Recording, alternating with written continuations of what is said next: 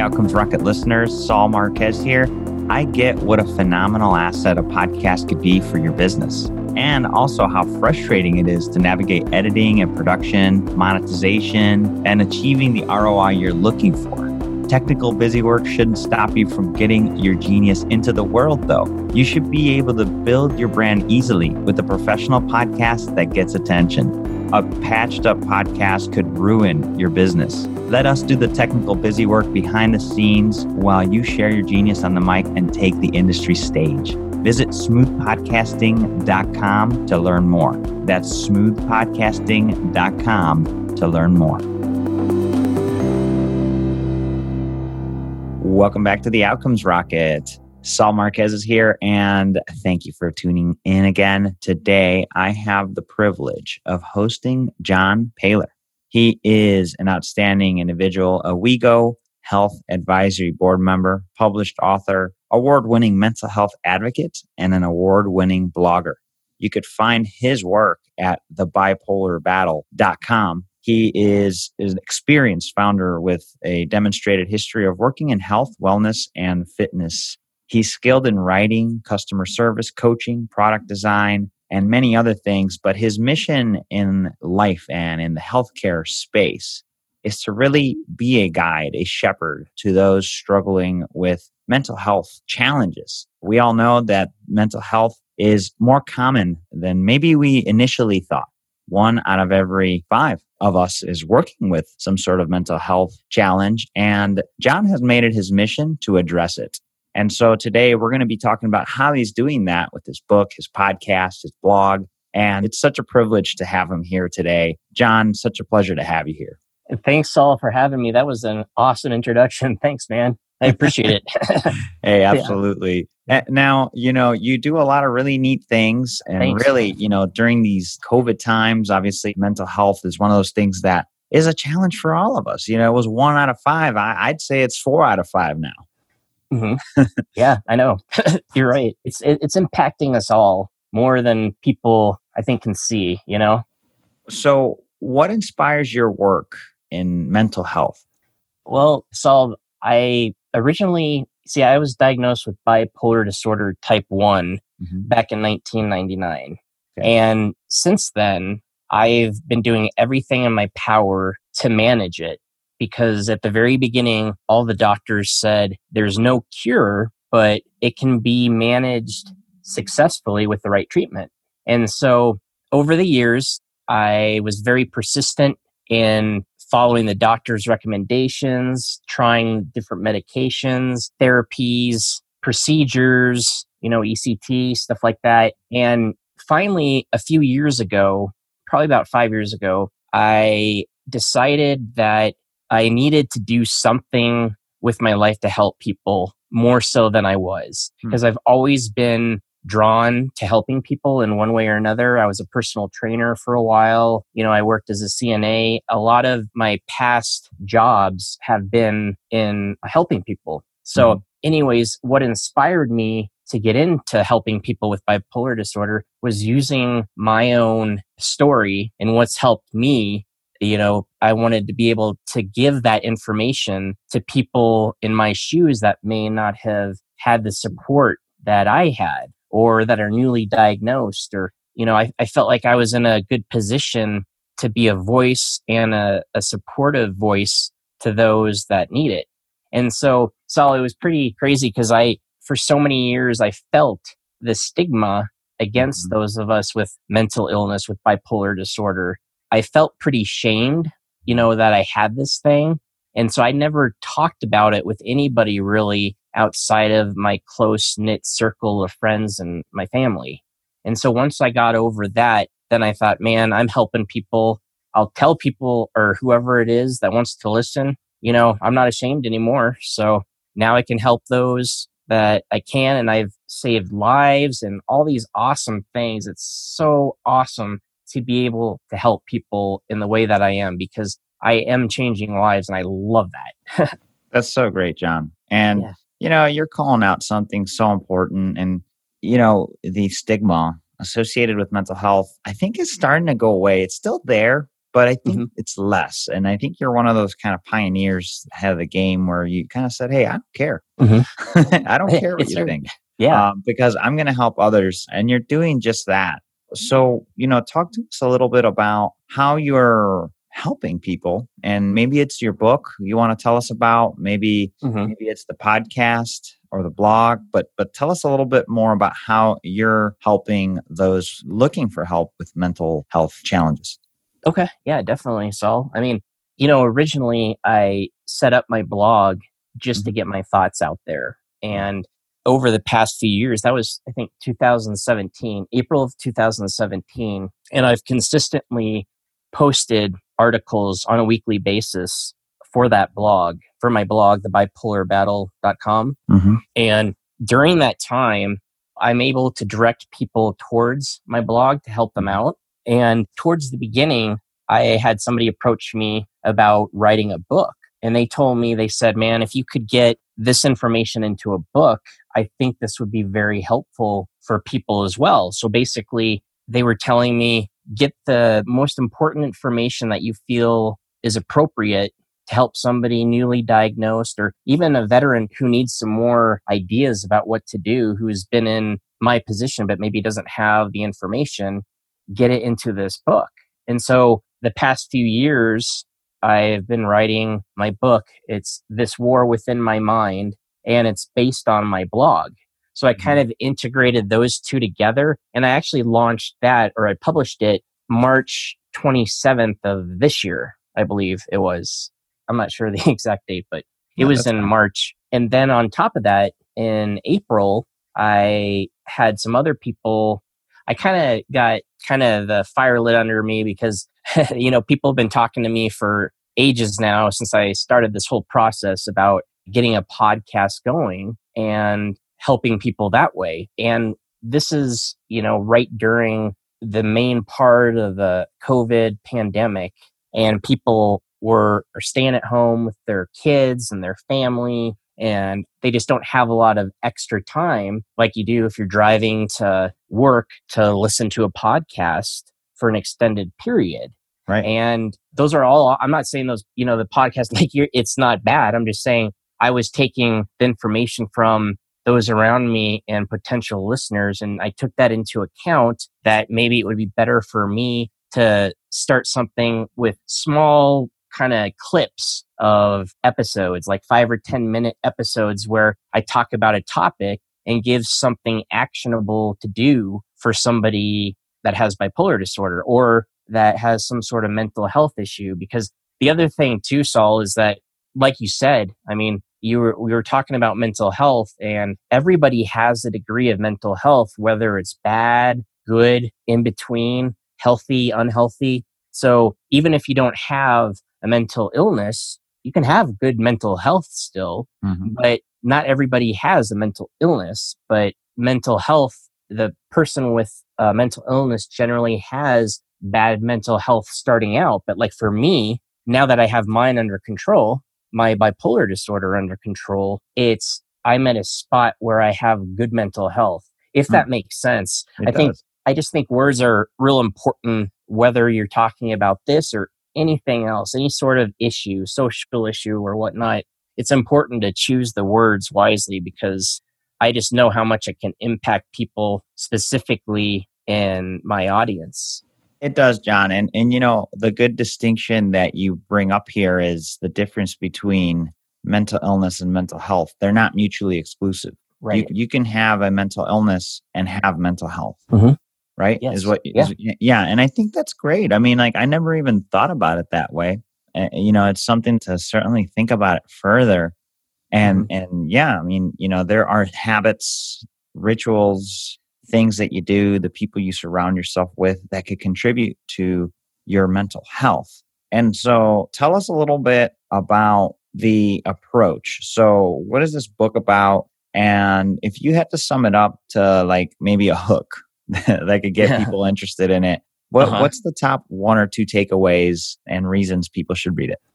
Okay. Well, uh, Saul, the main kind of take home message of the book is it's basically a map or a game plan mm-hmm. how to manage bipolar disorder. in terms of getting it under control, it's more managing it on a daily basis. Mm-hmm. And my book gives you kind of a, like I said, a game plan. It kind of gives you steps on what to do so you can manage bipolar disorder. Because I think starting out, when people are first diagnosed, there's not a lot of information that they are given. And mm-hmm. I wanted this book to be when you're first diagnosed, read this book. It'll touch on a bunch of topics that are going to impact you. And not only that, take step A, B, C, all the way up to Z, and it'll help you manage it. Mm. And so there's not a cookie cutter approach to it, but I lay it out so, you know, th- it's something anybody that is diagnosed can follow. And if it's a loved one too, they can read it right. as well to get an idea of what we're going through. Hmm, that's great. And even, you know, if it's a mental health care provider that's looking to maybe understand maybe firsthand, right? From, mm-hmm. from somebody, it's also an opportunity for them to read the account of that you went through yeah. and what you do that's helped you. Maybe it could help one of their patients. Yeah, yeah, exactly. I mean, oh. real quick, so I'll just yeah. Um, the book I wrote it as well because there's so many clinical books out there by doctors, psychologists, PhDs, and they're awesome. They're great references. They can help out so much. But I've noticed there's not a lot of books that are written by those with bipolar disorder that show how we manage it. There's a lot of memoirs and what it's like to actually have it and to go through an episode or whatnot. But coming from a patient perspective, as a patient advocate, I think has a lot of value because those doctors or clinicians or whatnot, they're not at home each day with us. We see them once a month for maybe 15 minutes or a half an hour to get our meds checked. Some right. people, it's two or three months. And the rest of those hours, it's us, it's up to us. And so if you have information from a patient saying, well, when you're in this, you know, when you're feeling like this, try this if you're this will help you function when you're feeling like that you know? It, it, right. I think it's more helpful for me in my opinion. Yeah no i mean i think it, it's great you know? So if you're listening to this and you have bipolar or maybe somebody that you know has bipolar somebody that you love has bipolar then this is something to recommend to them or check out you know so that you could think about offering it to them as a resource and so, John, tell me about maybe, I don't know, one of the biggest setbacks you've had in either getting through the book or your experience with putting all of the great resources that you have out there for bipolar mm-hmm. folks. You know, what's been a setback for you in putting those together? And what did you get out of that setback that's made it even better? I think so. I would have to say, you know, I don't, I don't have a lot of assets like liquid financial help anywhere. So I've been doing this all by myself and with very minimal investment. Mm-hmm. And it's kind of impeded me quite a bit in terms of, you know, what I want to do and how quickly I would like to help people. Mm-hmm. And it's forced me to be very inventive about how like produce my podcast, how I got my book together, how I did my blog. You know, I just it's made me think out of the box and be I've been very creative with how I've promoted things and have found support that way. So I think in the end it's kind of made me more resourceful with mm-hmm. what I have than I did before if that makes sense. I mean I pro- if I had the financial resources where I am now I probably would have been a few years ago, but I've just had it just a slower process, but I'm still able to get to my goals. It's just slower. That's all. Well, look, and you're you've published over 170 blogs. You, you just started your podcast and you got you know six right or so there. Mm-hmm. You know that's admirable. And you wrote this book. And the reality is, there's a lot of people that don't even start, John. Mm-hmm. You know, and you you made a decision that it was more than just about you. You made mm-hmm. a decision that you were going to give, that you were going to contribute, that you were going to try at least to help other people that were living with bipolar. And so I think it's great, you know, and you've worked through that and now you're able to reach the people you're able to reach. And it's okay. You know, it takes time, but, you know, in the end, if you get up and get out of bed each morning and you have that mission that pulls you. You know, like you have this mission that pulls you, John. You're mm-hmm. doing this for people, and I think it's great, and that's what counts. Thanks, Saul. Thanks for your awesome words, man. yeah, for sure, man. I mean, I mean it, you know, and so for people listening today, I hope you get some inspiration, right? Because mm-hmm. John's been bootstrapping this thing. And I mean, hey, look, I've been bootstrapping my thing too, you know, yeah. for the last four years. And, you know, mm-hmm. we've gotten some big success here in the last year. It took 3 mm-hmm. years, you know, to build the podcast, but here we are. Mm-hmm. And, you know, my encouragement to everybody listening is to, if you have a thought about how you can improve the world or somebody's health, take example in John, you know, and myself and know that you too can do your part. So, what would you say you're most excited about, John? Well, gosh, there's a lot of things. It's hard to say the most excited because there's a lot of things that actually get me going through the day. Mm-hmm doing everything that I'm doing with my podcast, my blog, my book, and online. I got that WeGo Health Award for my advocacy on Twitter, and I love helping mm-hmm. people through that platform. I absolutely adore my kids and my wife. They just get me excited about life. I love seeing my little son grow and learn how to ride a bike and like we did yesterday and it just it pumps me up. I think there's a lot to be grateful for. So I agree, John. And uh, and so as we wrap things up here, now, folks, I want to remind you you could find John's work, or you could send people to John's work at thebipolarbattle.com. You'll see his 170 plus posts there, his podcast, links to his book, just a great resource for anybody working with bipolar. John, what would you leave the listeners with as we conclude here? And what would be the best place that they could reach out to you personally if they have any questions or just looking to connect? So the best way to connect would be on Twitter at, at bipolar battle or through my email. My email is john at thebipolarbattle.com. That's a good way to get in touch with me as well. And I think the last thing I'd like to leave with your listeners, Saul, is just when it comes to bipolar disorder or any sort of mental illness, whether it's schizophrenia, OCD, anxiety, depression, whatever it is, there is no cure for mental illness. But it's not that dreary. It's not the end of the world because it can be successfully managed with the right treatment.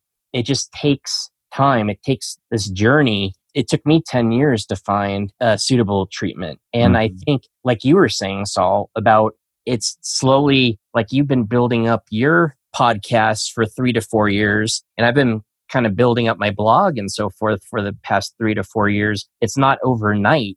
It takes daily, consistent action to get anything done. And mm-hmm. just don't give up. If something happens that's just work on it the next day or whenever you can. Just don't stop because then once you stop, that's it. You just, you are giving up. Yeah. Yeah. It's a great message. And, you know, you said there's no cure and, you know, there's no cure for diabetes. Okay. And people still manage it. There's no cure for the chronic diseases, right? COPD. Right. There's no cure, but there's a way to manage it. And I think we're getting somewhere here, John, where, you know, people are starting to liken mental health to some of these chronic diseases and that's okay you know and, and so i appreciate you bringing your perspective around this to help the globe understand bipolar and also mental health in a way that is more mainstream and with the times. So thanks again for what you do and thanks for sharing it with us here. Thanks for having me saul. It's been a pleasure chatting with you man. It's been great. Hey outcomes rocket listeners? No podcast? No problem Launch a professional podcast you'll love in four weeks. Most people hire production companies to edit and distribute content that sounds bad and does nothing for their revenue or their network. But you could turn the key to a made to order podcast and skip all the pitfalls that make 90% of shows discontinue after five episodes. We've got the expertise, the elbow grease, and you're back on this one. Visit smoothpodcasting.com to learn more. That's smoothpodcasting.com to learn more.